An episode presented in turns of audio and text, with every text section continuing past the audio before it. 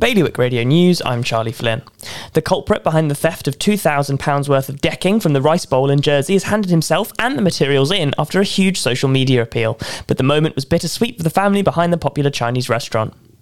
In Guernsey, a former police officer accused of intending to pervert the course of justice strongly denied lying to colleagues, the judiciary, and the alleged victim as part of a bid to keep his private life secret as he was questioned in the royal court earlier this week.